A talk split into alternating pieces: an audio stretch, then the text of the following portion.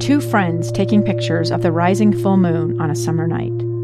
Two teenage kids doing what teenage kids do. When a stranger with a gun and a death wish changed everything. It was violent, it was senseless, and I will never understand it. I will never accept it. I'm Amy Donaldson, and unfortunately, we're all too familiar with stories about how violence shatters lives. But what we rarely see is how they are rebuilt. In a new podcast, The Letter, we relive tragedy, but only so we can hear the rest of the story the struggle to reclaim lives, the realities of grief, and the possibilities of forgiveness. I believe in miracles. Sometimes I thought, there are no miracles. Yeah, there are, and this is a big one. Follow the letter at theletterpodcast.com or wherever you get your podcasts.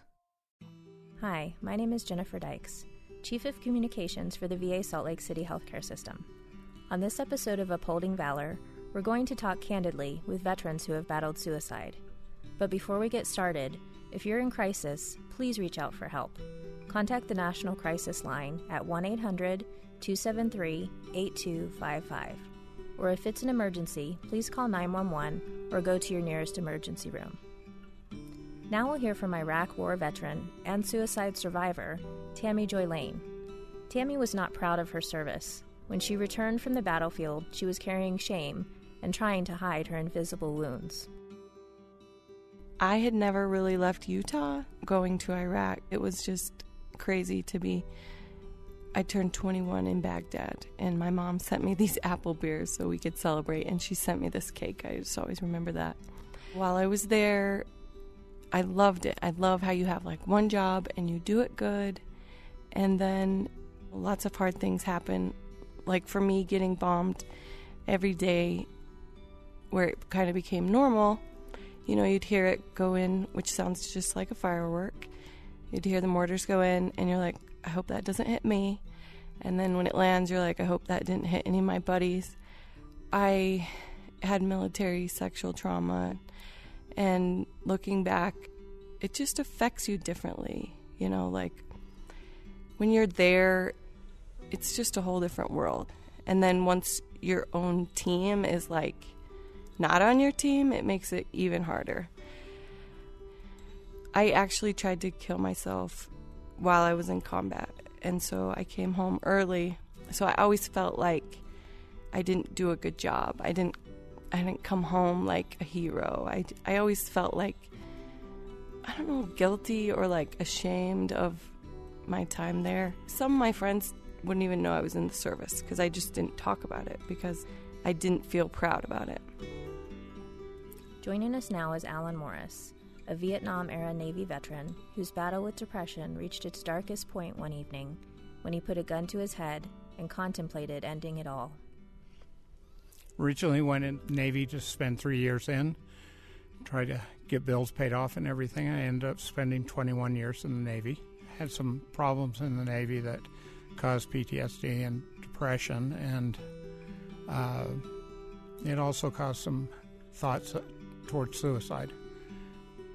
After I retired, I went back to school, became a nurse, worked as an RN for about 10, 12 years, and during that time I worked various positions was able to get my focus off of problems that I had. And then towards the end of my work time I got very depressed and uh, ended up getting suicidal. And I had put a gun to my head and I was ready to pull the trigger. And then I thought I didn't want my wife to see me like that. Oh, what was going through my head before and when I picked up my gun was uh, I I've got to stop this pain. I've got to stop hurting, and it's not a physical pain; it's the emotional pain, and you've got to to st- stop that. And uh, luckily, I thought of my my wife, and I didn't pull the trigger, but a lot of times there's a constant emotional pain, and it is wears on you so much that you've got to do something for it.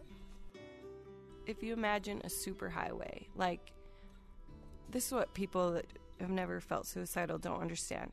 Something happens, like I upset someone and I hurt someone's feelings and they're mad at me and they like aren't my friend anymore. I go right to I got to kill myself. And so what happens is the pathway to I'm going to kill myself is so there. The immediate response to a suicidal impulse, impulse is uh, incredibly uh, instrumental. Uh, the, the goal is uh, when people are that distressed, when people are on that edge, uh, people are often struggling with an incredible amount of stressors, uh, relationship breakups, um, problems at work, problems with their family. This might be on top of substance issues or mental health issues.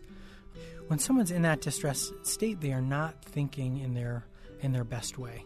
So if we can put a little bit of time in between that impulse and the action, it makes a huge bit of difference because it can really allow somebody to rethink. It can also allow other people to intervene, um, either on the crisis line, a family member, and so forth. Uh, my name is Michael Trigakis. I'm a psychologist at the Salt Lake City VA, working as the Suicide Prevention Clinical Director.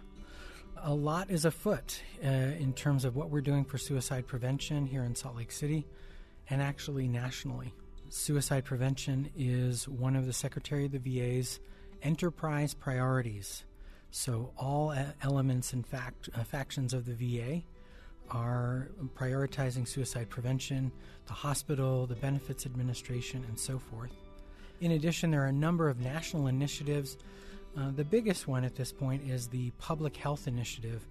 So, starting at the end of last year, VA National has a 10 year plan to implement, implement suicide prevention in the community. So, that's going to include education in the community, including uh, suicide prevention training, partnerships with community members, religious organizations. Um, the, the big goal is to go beyond the hospital walls and get into the community. There's a VA adage uh, that says suicide is everybody's business. And there's a, a, a hashtag be there to help everybody understand um, how to how to understand suicide, how to address it. And, and this is all because uh, while suicide is a, a prominent issue for the veteran community, it's really an everyone issue across the board, across all age demographics, gender, uh, veteran status, non veteran status. Even globally, we're seeing an uptick in, in suicides and suicide attempts. One of our big local initiatives is we are a pilot program, one of eight nationally, where we are piloting a safe storage of guns, where firearms, so that we can not necessarily fight uh, folks, uh, veterans who uh, want to own guns. Uh, veterans can be quite uh, avid about their gun ownership. But what we're really going to be working on is safe storage and really educating veterans and the community about it. The big idea with safe storage of guns is that from the impulse to commit suicide to action, the goal is to uh, put as much time as possible in that.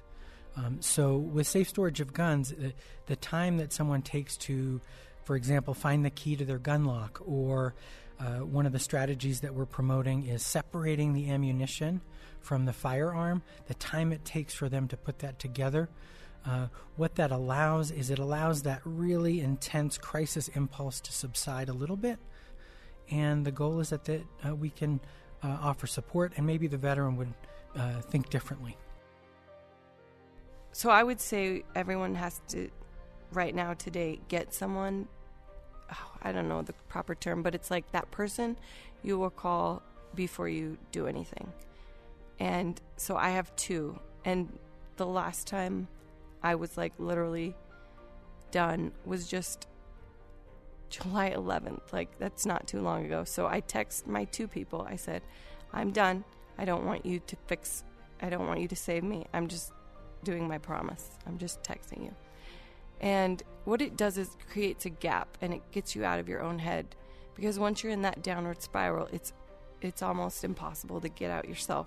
And then what I like to do is just start writing down or call someone and say, "Can you just write down my thoughts so I can get them out of my head?" Because sometimes when they're in your head, it's just too crazy and it's too much and they have so much power, but when you see them on paper, they just lose their power. So that that's two things. Is get that lifeline person and then if you can't reach out, there's no one just write it down so you can get it out.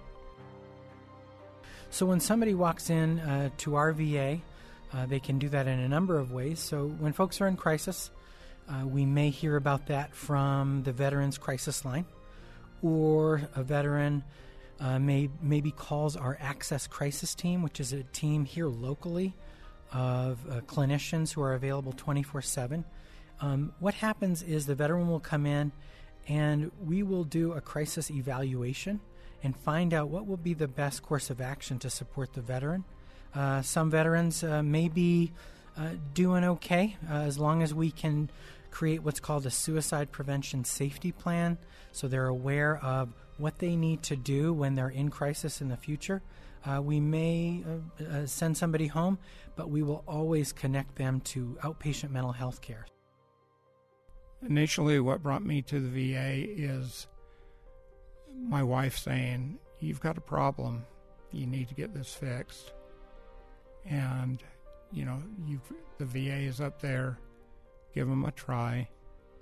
Had my doubts when I first came up here whether things would work out, if I could be fixed, because I, for a lot of times, I felt I was completely broken. But I did come up, and a lot of it was prodding from my wife saying, you know, I don't know how much more of this I can take.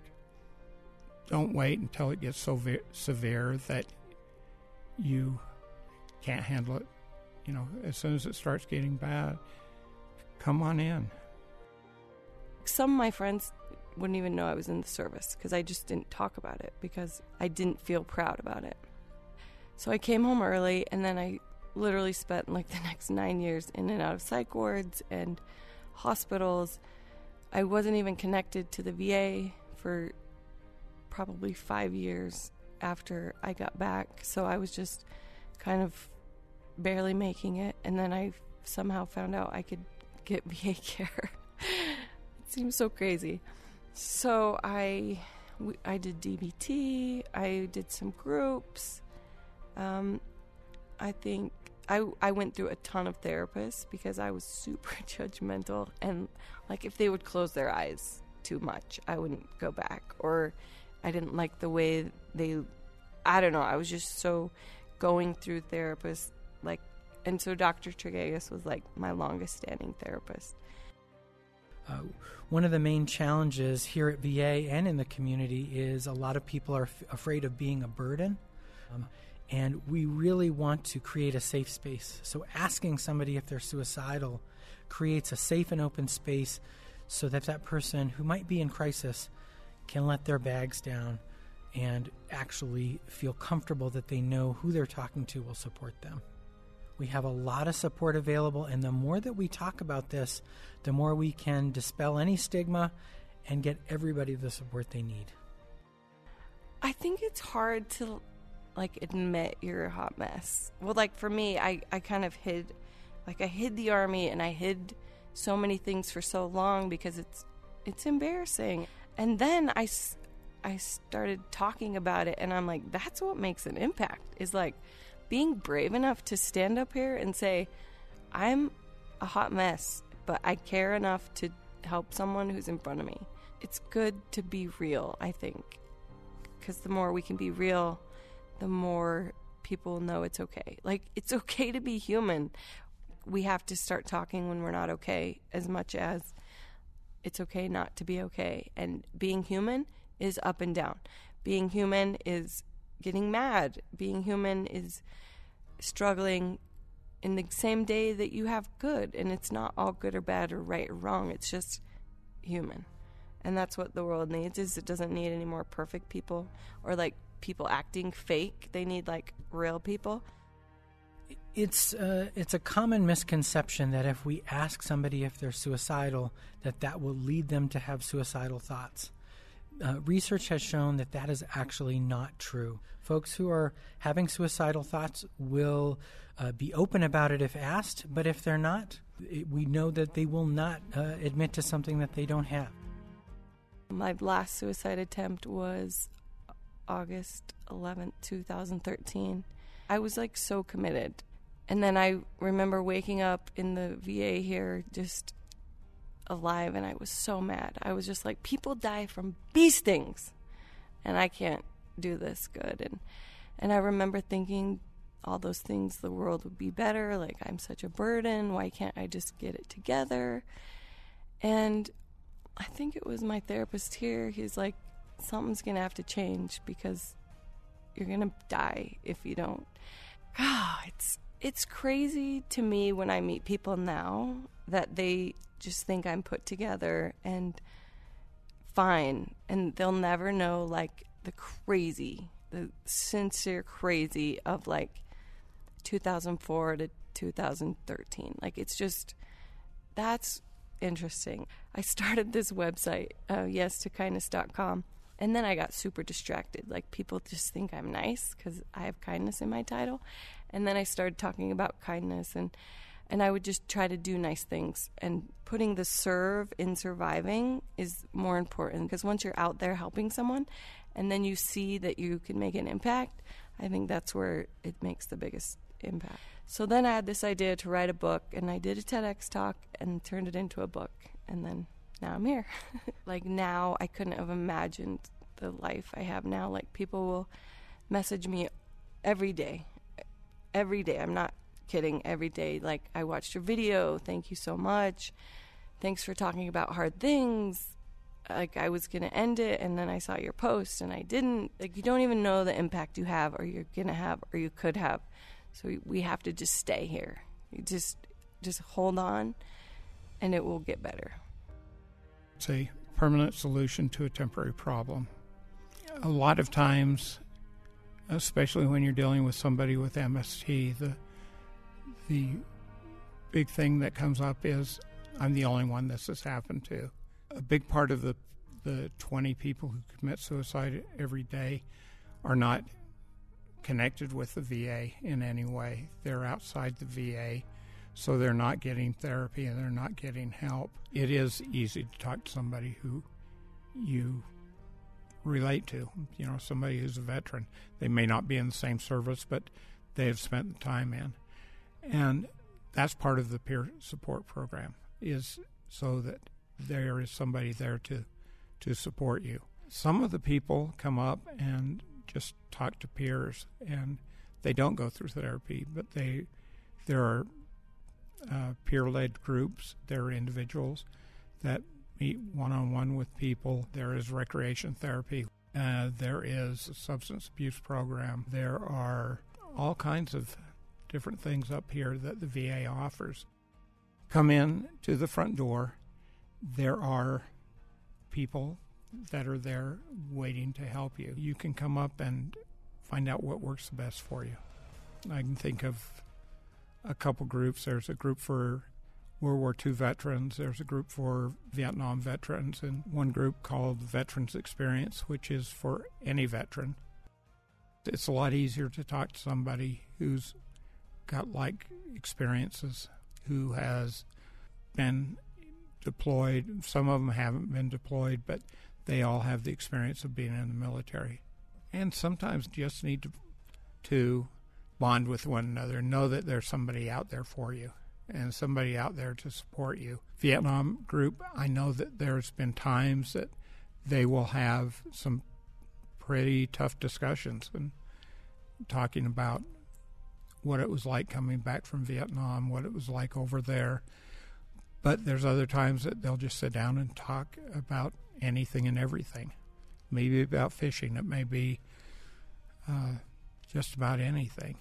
But there is a, a camaraderie, there is a bond that forms between all these people. And you see them walking down the halls and walking up to people and shaking their hands and patting each other on the back and it's just it's really neat to see it's, to see the the bonds that they do have.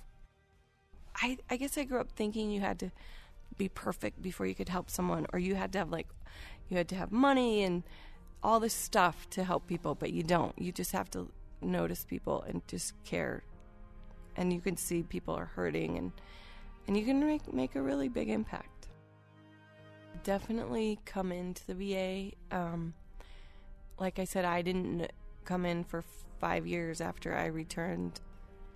And it's just nice to know, like, someone that has been to war can have a different conversation than someone just has never been there. So it's if you haven't come in and you've been home for a while and you're just fighting alone, just come in and get help and and people really care here. There was this time I was talking to Dr. Tregegas and I looked at him with the most sincere face and I said, You should really help people. And he just looked at me like I thought I was. But it was just like really so much good comes from people who are like brave enough to get out of bed and help people when they're not okay. I wonder if there will be a day where it's not a thing, but now if it comes, I can get off it faster. It's not like I got to go through this whole big thing. I can feel them coming and then kind of get off the ledge faster. It, they still come.